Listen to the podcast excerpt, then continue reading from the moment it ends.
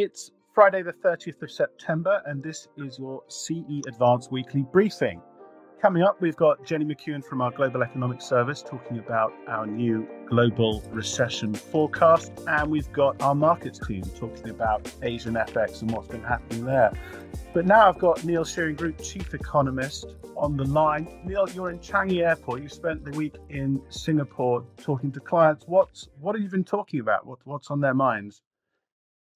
Well, normally when you come to Singapore and we talk to clients in Asia, all the conversations are framed about what's happening in China. This time I've flown 10,000 miles to Singapore to talk about what's happened, been happening in the UK. And partly exactly what did cause, did trigger the big moves in the pound and the yields and the response of the Bank of England that we saw earlier this week, but also the implications for other countries and whether the UK might be the first of several dominoes to fall. And what are the big takeaways here for other countries? This crisis is, is now a week old. It feels like several months already. We've had the statement, we've had the market reaction, the violent market reaction, we've had the, the Bank of England intervention. As of now, Friday morning in London, it looks like sterling has come back, gilt yields have recovered somewhat. So you could argue that the dust might be settling a little bit at this point. What are the lessons here for, for other countries?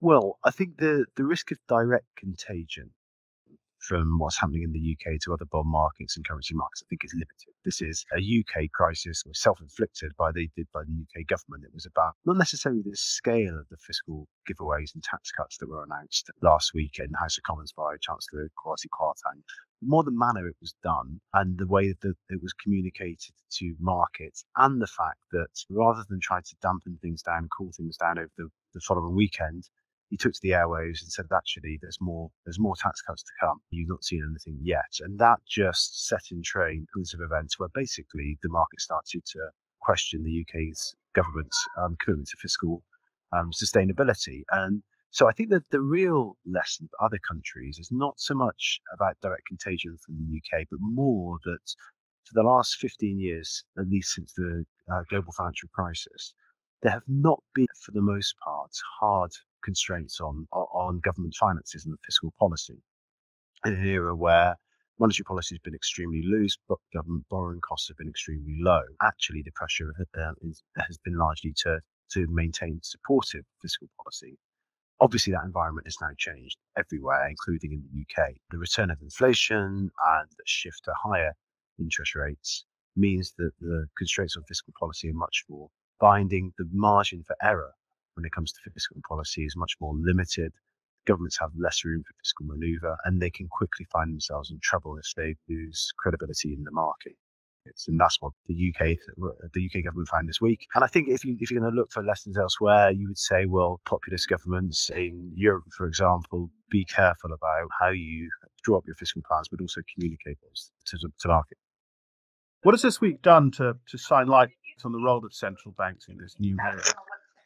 Well, I think it's a reminder that there are really two roles that central banks perform. One is as a managing demand, the balance of demand and supply in economies, and therefore, by virtue of that, containing inflation pressures. But the second is the lender of last resort in an economy, and therefore the guardian of financial stability. And it's that part that I think we saw with the, the purchase. That's what the Bank of England was getting getting at with the by restarting bond purchases. This wasn't an attempt to loosen monetary conditions it was an attempt to take some of the strains out of the bond market in the context of extreme pressure mounting on pension funds in the UK. So, it, yeah, much more about the lender of last resort function, and frankly, a reminder that for all the comparisons drawn between the UK and emerging economies, despite the UK's evident problems, the UK is not an emerging economy. Sterling is not an emerging market, an EM currency, and the Bank of England can stand behind the bond market and ease some of those pressures. So so yeah, I think it's possible that we're it's possible to find the ECB, for example, to do similar measures, undertake similar measures as it starts to tighten policy. Rates go up at the short end of the curve, but it has to control the long end with asset purchases. There's also okay, but so we had the Bank of England intervening, stepping in to calm the market. There did seem to be this this this real risk of of some kind of dislocation in the pension industry. Does it feel like this week has crystallized a sense that something could go wrong as as central banks tighten policy. I know that the UK issue is is very UK centric. It's to do with this new government's fiscal spending plans. But it does seem to be, given all the market ructions, it does seem to have have raised awareness within in markets of, of potential dislocations as you move from an environment of extremely loose monetary policy towards a much more restrictive stance. Yeah, I think that's right. I think the, the landscape, and we've said this several times, haven't we, in the past, that the landscape has become much more difficult for policymakers to navigate. It's true of central banks and trying to damp down on, on inflation, but also governments with respect to fiscal policy in the context of higher borrowing costs and rising yields. So I think it does. It underlines the point that the path ahead is increasingly treacherous, treacherous rather, and that the room for manoeuvre on fiscal policy are limited now. The risks of mistakes, unintended or, or otherwise, are, are much, is much higher. So we talk about the need for governments to, to be mindful of bond markets and, and the reaction of markets to their fiscal intentions. Does that risk then a drive towards austerity, a drive towards cuts to try to appease the bond market, the kind of thing that, that George Osborne tried in the wake of the global financial crisis to huge economic cost to the UK? I think that the issue is that the context is fundamentally different. The economic backdrop is fundamentally different. The issue in 2010 was that we had by no means recovered from the effects of the global financial crisis. Economies were still operating a long way below potential, and there was substantial slack in labour markets. The issue was a deficit of demand. Uh, whereas today, if you fast forward, actually economies are at full employment, there are supply constraints in labour markets, wage growth is strong. There was a, as we've discussed in the past, there's a question about the extent to which there has been a permanent reduction in supply as a result of the pandemic, or some of the supply constraints just simply reflect ongoing disruption caused by the pandemic It takes some time to come back. But anyway, point being that there's less capacity in economies now. So austerity, fiscal tightening, much less damaging. In fact, it's, it's necessary if you've got monetary policy trying to dampen down on demand. It's better to have fiscal policy trying to do the same thing. They work together rather than oppose one another. It's not to say there's not room for fiscal support for households in the, in the wake of a, an, an energy crisis in Europe and in the UK you would want, over and above this, you would want fiscal policy to be working with monetary policy together. And, and obviously in the UK, it's not.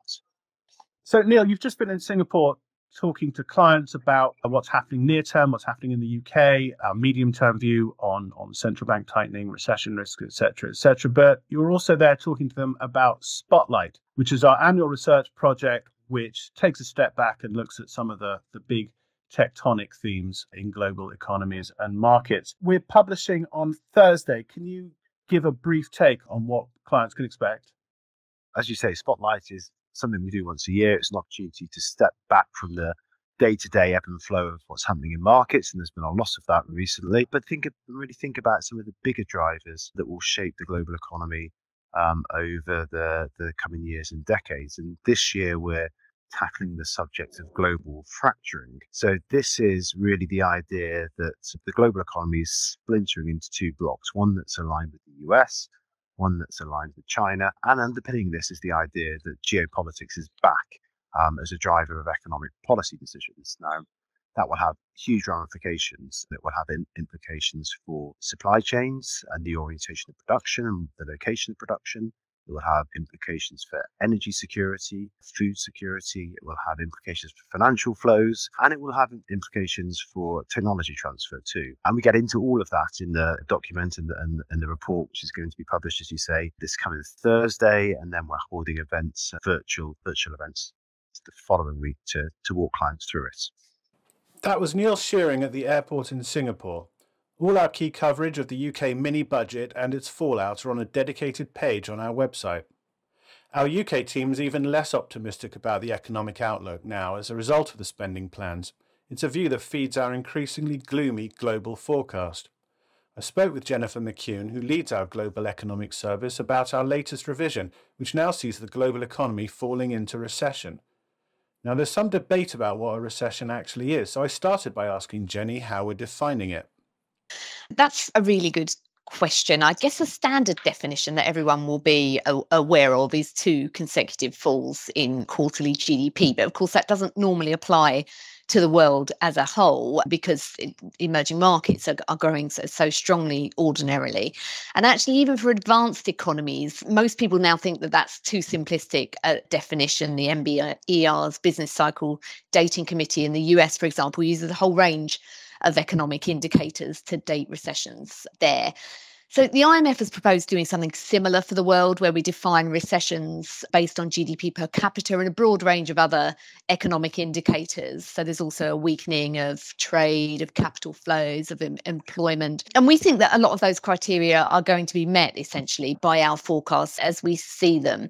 A lot of this won't be observable until a long time after the event. We won't have the data to say definitively whether this was a global recession. But in short, with global GDP falling in most advanced advanced economies, GDP stagnating in, in China, world trade down, various asset prices falling, it's certainly going to feel like a recession, and we may as well call a spade a spade.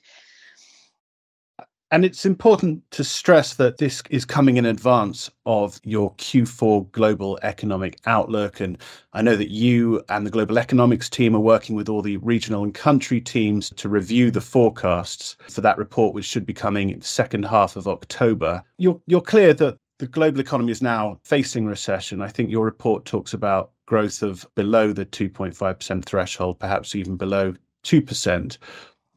Back in July, when you were doing the Q3 Global Economic Outlook, you talked about recession threat spreading. What's changed? What what's tipped you into actually now forecasting that recession? Uh, well, it, it's largely about monetary policy. Well, the persistence of inflation partly, but moreover, the monetary policy response that we've seen to it, which has been more dramatic, and we think will continue to be more dramatic than we'd previously envisaged, and indeed that most most people had. We're now expecting the most aggressive tightening since Paul Volcker chaired the Fed, and it's hard to imagine really that the world can can withstand that kind of policy tightening. So, is this a, a, general downgrade of expectations? I know you talk about higher expectations for for interest rates, but do we see some economies performing significantly worse than we did back in July, and, and that's what's tipped it, or is it just the wave of monetary tightening that we're looking at?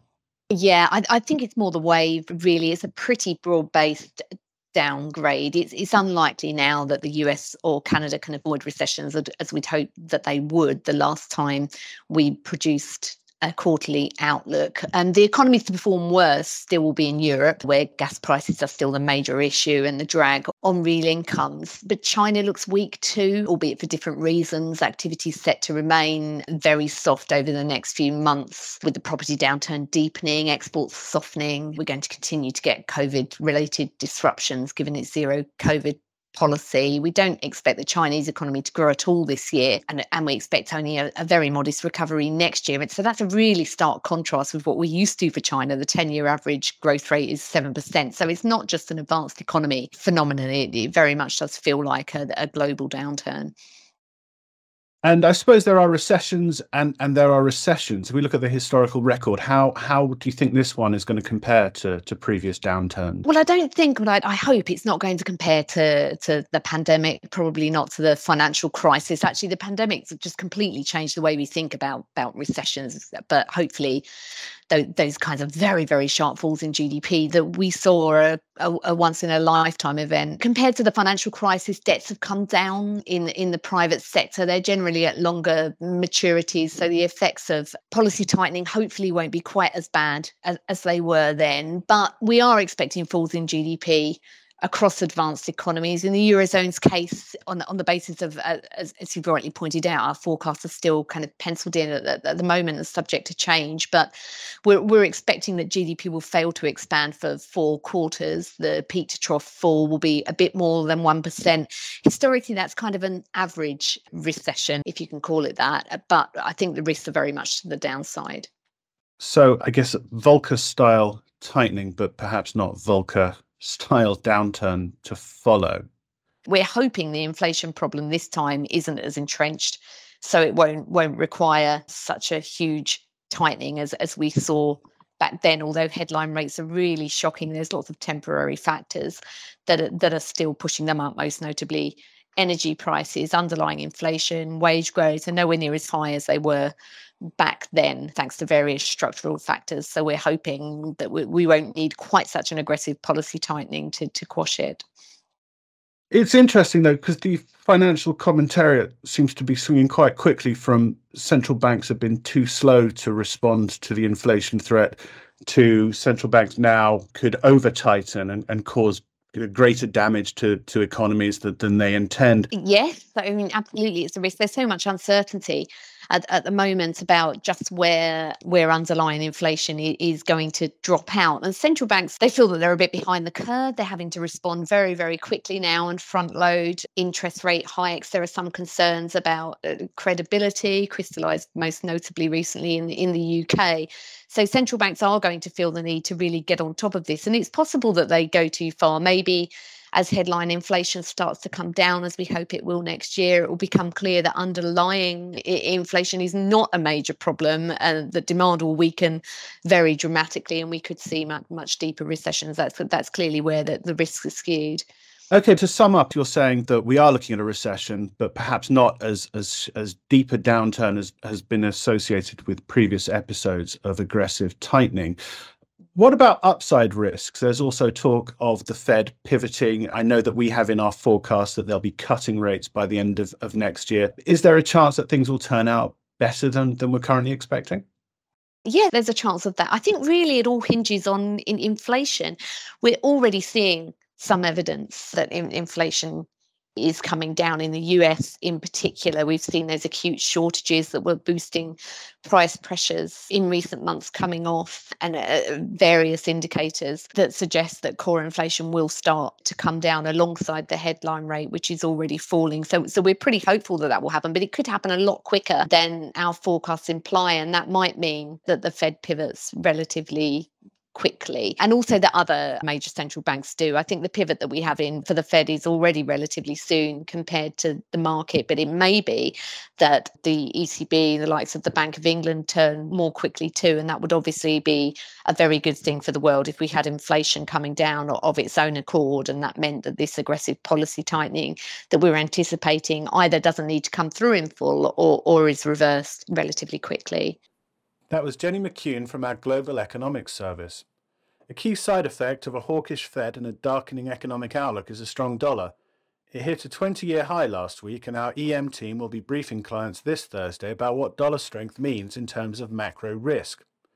It's certainly prompting more interventions from central banks to counter its effects, and our markets team held a session last Tuesday on the currency impact. In this extract, you'll hear Jonas Goltermann being asked by Tom Matthews about the Bank of Japan and the People's Bank of China and what they're doing to tackle the rising dollar. It starts with Jonas talking about the Bank of Japan's recent intervention to support the yen and whether that will actually work. I think currency intervention, there's a lot of debate on this. Um, you know, the, the experience ranges from a lot of success uh, the Plaza Accord, I suppose, is the, the primary example of that. But China or India, for example, they manage their currencies. A lot of Asian eh, economies do, with a reasonable degree of success, depending on how you define success. But it certainly can be done. And then, of course, you've got the other end, end of the spectrum, the sort of disasters that you see in, in places like Turkey or Argentina. So there's a wide range of outcomes. The Japanese have a history of, of doing currency intervention. The last time they tried to support the yen back in 98, you know, didn't really work out. The, the, yen kept weakening. This time around, yen does look really weak. So they've got that going in their favor. They also have a really large stock of FX reserves, the largest anywhere apart from, from China, more than a trillion dollars. So they, they've got enough ammunition to at least make a difference. Now, I don't think it's going to be enough to turn the yen around and, and you know send it soaring anytime soon, but it's probably enough to at least hold the line for a while essentially they're trying to buy time. And you know, we talked about the Fed earlier. When are they going to turn around?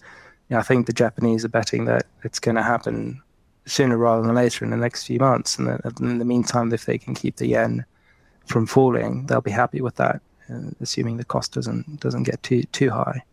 So we'll see how that goes. Obviously, there's a huge amount of volatility in, in, in the yen exchange rate or exchange rates more broadly right now, but they've got at least a chance of success with that that approach, is my view so in summary, I suppose our forecast is implicitly that they'll probably be successful in holding it up for a little while until we really see a Fed pivot that really takes the pressure off the but Yeah, I mean, uh, for, for, for, what it's worth, our, our, our, forecast for the yen, we we had argued that it was going to, to strengthen to 130 against the dollar by the end of this year.